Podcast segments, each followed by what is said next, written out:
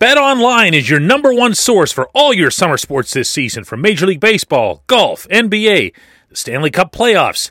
All the latest stats, news, and scores available to follow your favorite teams. Get the latest odds and lines, including the latest team matchups, player props, odds on just about every sport out there. Head to the website today or use your mobile device to get in on the action. Bet Online, where the game starts.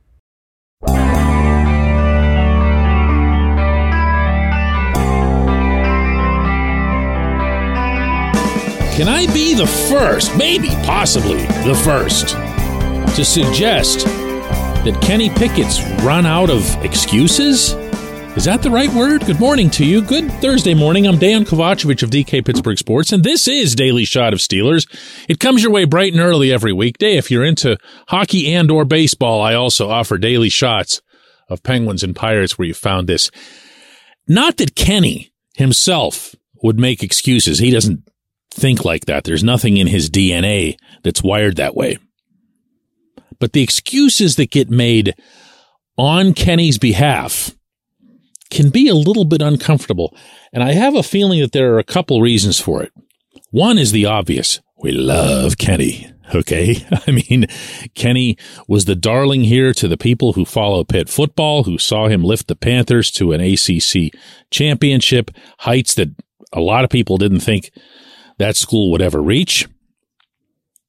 And then second, the general expectation for him is so low, whether it's the experts who continue to prognosticate with things like Pickett is the fourth best quarterback in the AFC North by a mile. Saw that one just yesterday from a national outlet.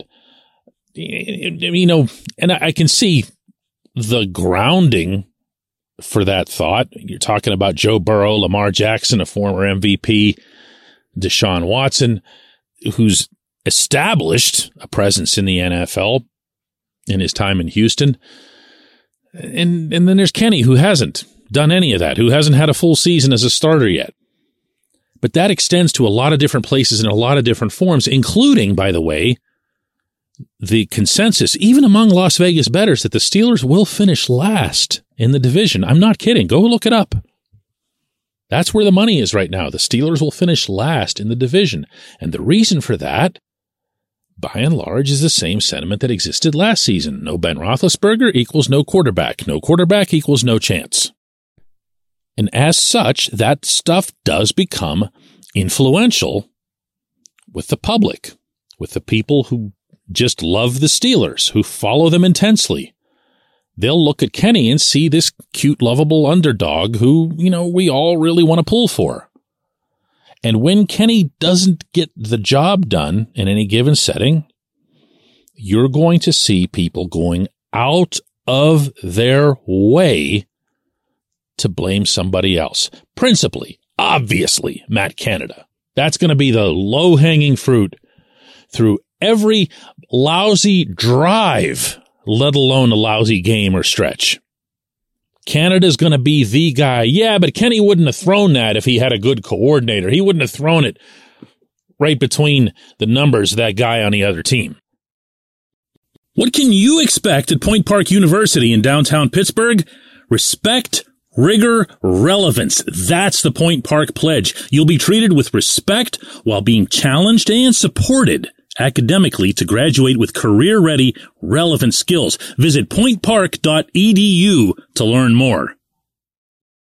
And all I'm here to say today, as someone who has been a vocal supporter of Kenny from the moment that he was drafted, in fact, before that, and who has been a vocal critic of Canada, that I really hope that doesn't happen. I hope I don't do it. Okay? To be fair here, because I could see myself doing it. For the simple reason that this offense overall has added a lot of quality pieces. It's looking as complete as it has at any point, I'd say, since 2017. You have a first round running back in Najee Harris. You have a 1B in Jaylen Warren, who runs with a different style, who pushes him, who makes sure that the defense stays a little bit off kilter. You have Pat Freiermuth at tight end. You have Zach Gentry back. And oh, by the way, here's Darnell Washington. You have tight ends. You have enough to line up as bigs. You have enough to have your bigs all go out for passes. You have a wealth at that position and the same at running back. Wide receivers, you have Diontae Johnson, and you know I always hedge whenever I bring him up because there's always kind of a mixed bag in that. But he's still the guy with the best rated separation in the entire league. And if one could find a way to connect the dots, oh, maybe with the help of the coordinator, but there I go again, he can still be something. He's entering a contract year. His motivation's going to be through the roof.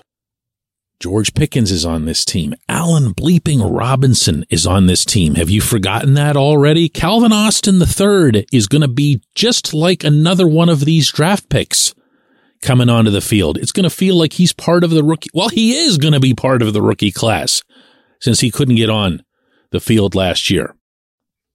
And we've talked so much about the offensive line of late that I don't even feel it's necessary to bring it up yet again. But Kenny's going to have his back covered. Kenny's going to have a running game to support him.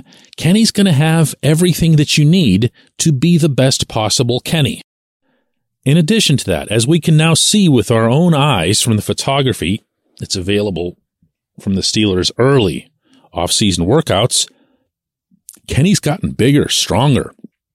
He's going to be more resilient back there. He might even have a little more zip on the fastball, you know? Maybe, maybe. We'll see. He's going to have more experience. He's going to have a greater understanding by far of this offense, including the offense as it's finally tailored to him, bearing in mind that all of the 2022 summer was invested in Mitch Trubisky being this team's starting quarterback. The offense was set up that way. The plays were set up that way.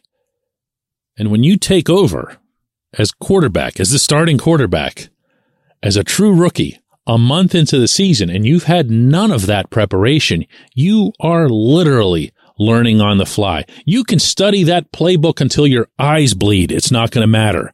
You are learning on the fly. Won't be the case this year. Kenny won't be learning on the fly. He won't be training on the fly. He won't be getting to know guys on the fly. He won't even be getting to establish a relationship with Canada on the fly.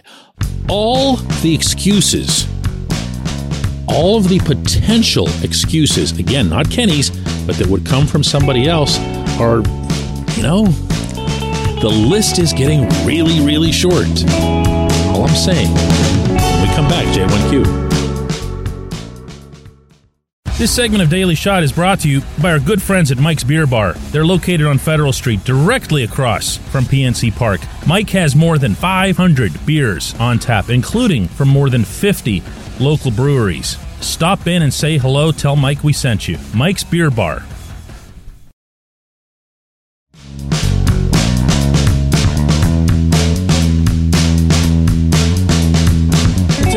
J1Q comes from Adam Renninger, who says, Hi, DK. Can Nick Herbig adapt quickly to the NFL game and be effective enough to be the third rotational outside linebacker? His tape is impressive from Wisconsin, but I'm not sure I trust that just yet. Uh, you know, Herbig's got the size that you'd be okay with at the position. He, you know, he's 6'2". He's not all that different than the guys the Steelers have. You know, TJ Watt six two, Alex Highsmith six two. There's a difference though, in addition to the experience factor that you cite, and that's that he's not real long. He, does not have long arms. And when I think of an edge rusher who's six two who doesn't have long arms, oh boy, here I go. But it, it's it's it's reminding me of Malik Reed. Okay, I don't mean to go down that path, but Malik Reed wasn't going to get a hold of anybody. I have no idea how he got the sacks that he did in Denver. None whatsoever. I, I, I can't imagine the schematics involved in getting Malik Reed any sort of regular sacks. But the player that we saw in his time in Pittsburgh, uh, right from the beginning, right from as soon as TJ was hurt, was just not that guy. He was not going to be anyone who made any sort of dent in anything. So I, that's why I'm, I'm being kind of reluctant here to, to get too far into Herbig because he's yet to play a snap in anger at the National Football League level. However, I agree with you that he's a high energy guy. I agree with you that he was able to get results in the Big Ten. I agree with you that he's got that, uh, he's got that something, that intangible to him that you like to have at that position. But honestly, I think the best thing that's working in favor of Herbig getting regular snaps on the main defense is that he wouldn't need to play much. If TJ's healthy, if Alex is healthy, you're talking about 20 to 25 snaps a game. I use the Anthony Chickillo parallel all the time, but it's it's legit.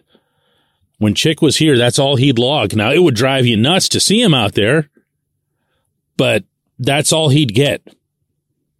And it is necessary. It is like a third starting position on this defense an extra starting position overall, like a 12th, I should say. But I'll tell you something else about Herbig, and I think this is going to help him a lot more than any of that, even though it's never interesting to people to talk about special teams, is he is that guy. He is going to get downfield and he is going to make an impact. He's going to make big tackles, uh, big rerouting of where a team had originally hoped to go. So if he can parlay some of the confidence that comes from participating in something like that, from having your teammates and Danny Smith and everybody else going gaga over you, and you can turn that into something that gives you a little bit extra juice on the defense, great, great. But if I'm the Steelers, I'm not comfortable saying, man, we were just ready to go get Bud Dupree, and now we're just going to hope that this guy can fill the void. Uh, that's not the same thing at all. I appreciate the question. I appreciate everyone listening to Daily Shot of Steelers, and we'll do another one of these tomorrow.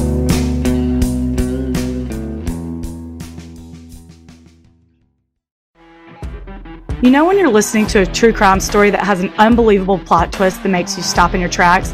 That's what our podcast, People Are the Worst, brings you with each episode. I'm Rachel. And I'm Rebecca. We're identical twins who love true crime cases that make you say, didn't see that coming, and we hate the people responsible for them. Listen to People Are the Worst now on Apple, Spotify, or wherever you get your podcasts.